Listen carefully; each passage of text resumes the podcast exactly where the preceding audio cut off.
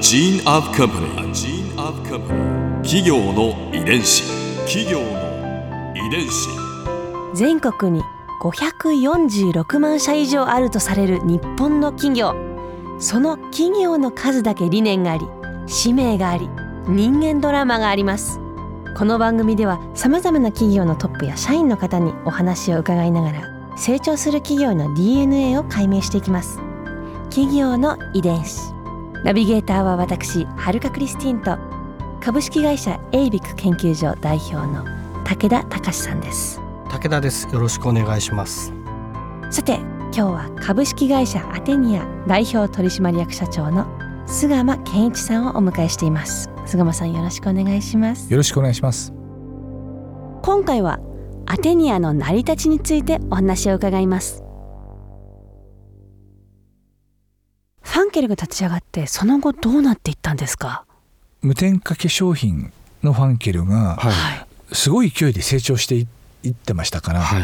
で1990年代に入って変わってくるんですか？はい、あのそこで今度そのファンケルグループの化粧品の第二ブランドと言われているアテニアおが89年に創業してます。おそのきっかけが実は、まあ、大きくその転機になったのが2つはい。その出来事がありまして、はい。一つはあのスカーフなんですね。スカーフ。はい、あの横浜は当時そのスカーフの、まあ、取引催事といいますか、うん。本当に大手のうん。その世界の一流ブランドうん。も来れば、うん。まあ、そうじゃない人たちもいますし、うん。あとその生産者の人たちとのやり取りの中で、まあ、来年のデザインはどうしようかとかあまあ、横浜でのやり取りがあったんですね。はい。池森はその場に居合わせた時にもう世界の一流ブランドが採用するスカーフは7万円とか5万円とか、はい。まあ、3万円とかするわけですよね。はい。でも一方でそこに採用されないスカーフというのは5,000円だったりうん。もっと安かったりするわけです。はい。でもそもそもスカーフの元生地はそんなに差はないわけですよね。ブランドが乗るか乗らないかの違いで、はい、でいわゆるブランドの名前がついてるかついてないか、はいそしてそのブランドの特徴ともいえるデザインが施されているかどうかによって価格があまりにも違う。うんでそこにまず池森自身はそのブランドと価格ということの関係について疑問を抱くようになったんですね。うんそしてもう一つ出来事があのファンケルをその、まあ、起業してからお客様がどんどん増えていきます。でそうするとお客様からの要望がどんどん広がっていくわけです。はいそれはあのスキンケアだけじゃなくて、安心して使えるメイク製品も作ってほしいあそういう要請要望っていうのが多くなってきたんですよ。はいでもああの池森はでもメイクは作ったこともありませんし、はいまあ、大体どこの会社もメイクはいわゆるメイク専用の OEM 先に依頼をして作るケースが多いんですね。はいでそこである大手の OEM 先の方々との打ち合わせに臨んだんです。はいでそしたら質問されたんだそうです。でどういう質問かというと「え池森さんメイクをどのぐらいで売るつもりなの?」でで池森は全くわ分かりませんから、うん。いやいくらぐらいで売れるもんなんでしょうかって、うん。まあ、そこで、まあ、実際に今扱っているスキンケアの価格帯とか話をしたんですけれどもその OEM 先の方が持ち出したのは容器なんですね。容器？メイク製品を入れる容器を目の前に置いていや大体ねこの容器だったら2,000円ぐらいだなと。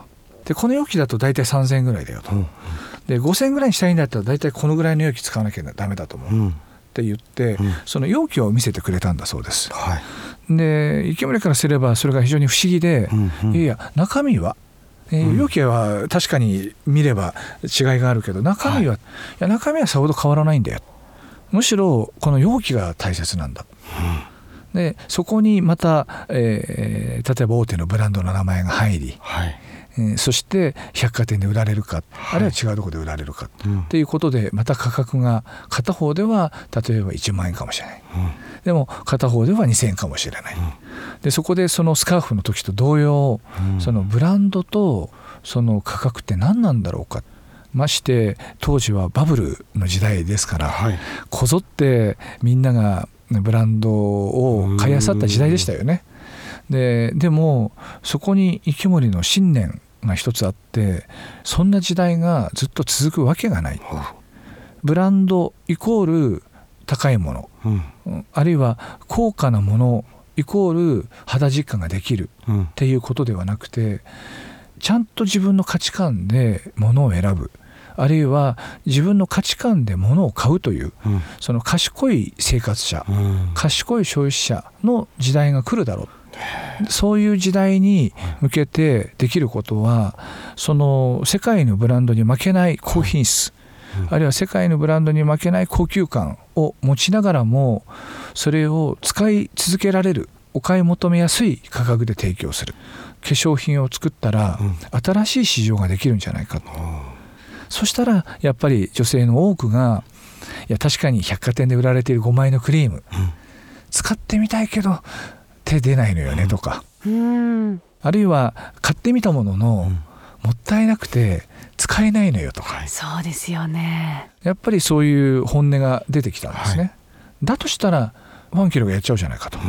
ということで当時そのもう今では珍しくありませんけれどもコラーゲンとか、あとエラスチンとか、はい。ヒアルロン酸プラセンタエキスという、はい。そのまあ美容成分ですよね、うん。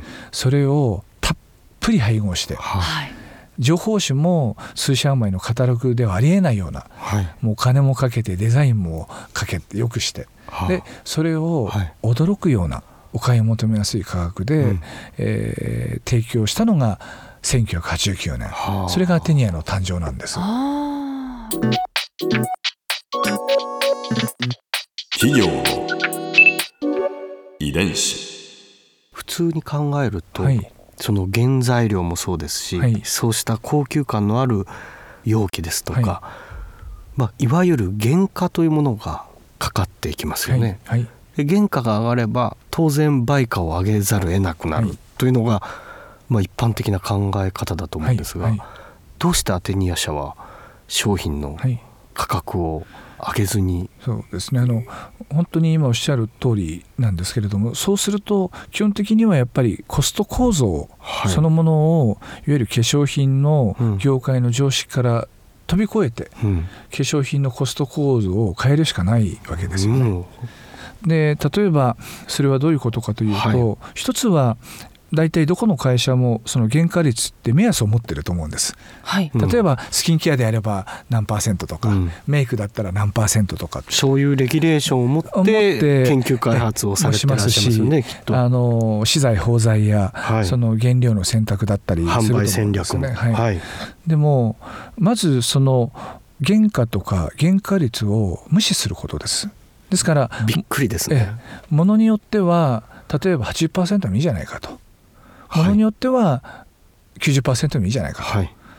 極論すれば、はい。ものによっては原価を超えてもいいじゃないかと。とんでもないですね。ただあのそれをはい。会社全体の経費の中で、うん。あるいは収益性の中でコントロールすればいいと。はだから一つ一つの商品でそのなんかその会社の持つ原価率の水準あを、うん。その押し付けるんではなくて、うん。それはある意味で戦略的な発想でもありますけれども、そういう原価の積み上げ方式うん。による売価設定というのを捨てようじゃないかと。いうのが多分一番最初の思い切りだったと思います。アテニアというブランドの中で包括的にはい、原価計算をしていくということなんですね。それは今の私も同じ考えです。はですからあの中にはあの原価が販売価格を上回っているものもあります。あ、はでもそれはそれで一つアテニアブランドとしては必要なことなんあ、うですね。ん、であともう一つはやっぱりその無駄な広告宣伝費を使わないことです。はですからあのやっぱりテレビだとか、うんそのまあ、雑誌確かにそれらを使えばその短い期間で有名にもなるでしょうし、あ、はい、その知名度知名率を上げることはできると思うんですね。うん。でも、まあ、どうせ、えーアテニアの資金力で言えば、うん長くはやれない。うんうん。と同時にそこでお金を使うんであれば、うん。今のその経費のコントロールうん。いわゆる経費構造を変えるところに生かした方がいいという。意味では無駄な広告費も使わずに。はですからそういうことの一つ一つを積み上げてあうん。そのつまり化粧品業界の常識であった原価を積み上げて売価を設定するという常識。はいこれを捨てることはい。がアテニアの低価格うん。お買い求めやすい価格を実現した背景です。同業他社がやっているプロセスとうん。違うプロセスを踏まないとはい。実現できない、うんうん多分そこなんだろうと思います。あここで春風ビューポイント。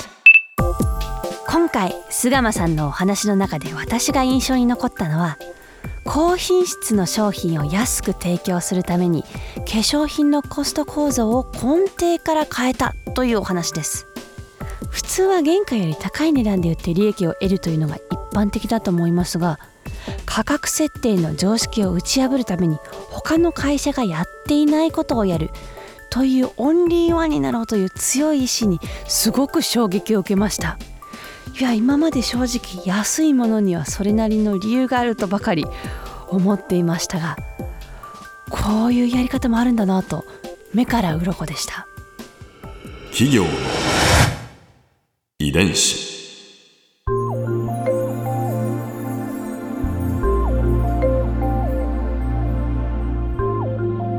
さてこの番組はポッドキャストでも聞くことができます。番組ウェブサイトにアクセスしてみてくださいアドレスは www.jfn.co.jp スラッシュ ki です。それではまた来週お耳にかかりましょう。企業の遺伝子ナビゲーターは私はるかクリスティンと株式会社エイベック研究所代表の武田隆でした。